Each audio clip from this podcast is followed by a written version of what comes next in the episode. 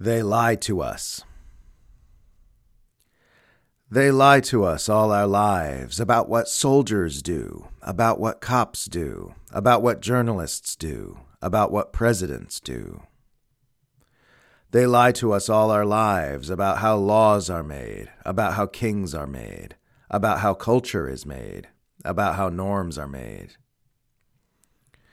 They lie to us all our lives about what our minds are for, about what our hearts are for, about what our neighbors are for, about what foreigners are for. The world is confusing, and they make it more confusing on purpose because they thrive in confusion.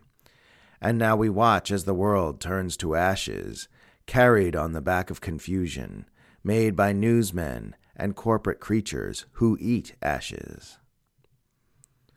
And we stumble in confusion, eyes darting behind lenses made of confusion, trying to understand with minds made of confusion, trying to feel our way through with hearts shackled by confusion. Searching for an angel egg we know is there but can't seem to find, because who turned out the goddamn lights? And why can't I figure out which way is up? And oop, off we go, chasing distractions again for the next news cycle, the next election cycle, the next spin cycle, the next amnesia cycle. They lie to us all our lives, and then when we catch them in a lie, they say, Oh, the person who gave you that information is bad. Or, Oh, that came from Russian hackers. Or, We made a mistake, but we don't do that anymore. Or, Don't be a conspiracy theorist. Or, hey, look over there. Or, ah, we already knew that. It's no big deal.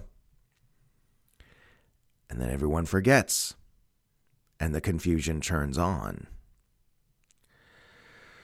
But the angel egg is there in our mind's eye, in our heart of hearts, haunting our dreams, calling us home, the embryo holding our original eyes for whenever we are ready to claim them.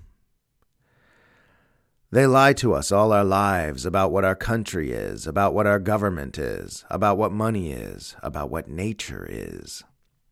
They lie to us all our lives about where the answers are, about where our friends are, about where our enemies are, about where our claws are. They lie to us all our lives, and they make the world confusing.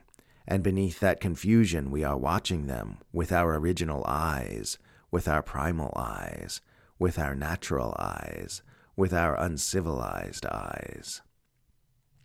Watching them, like lions watching a gazelle, and waiting, with primordial patience, until it is time to make our move.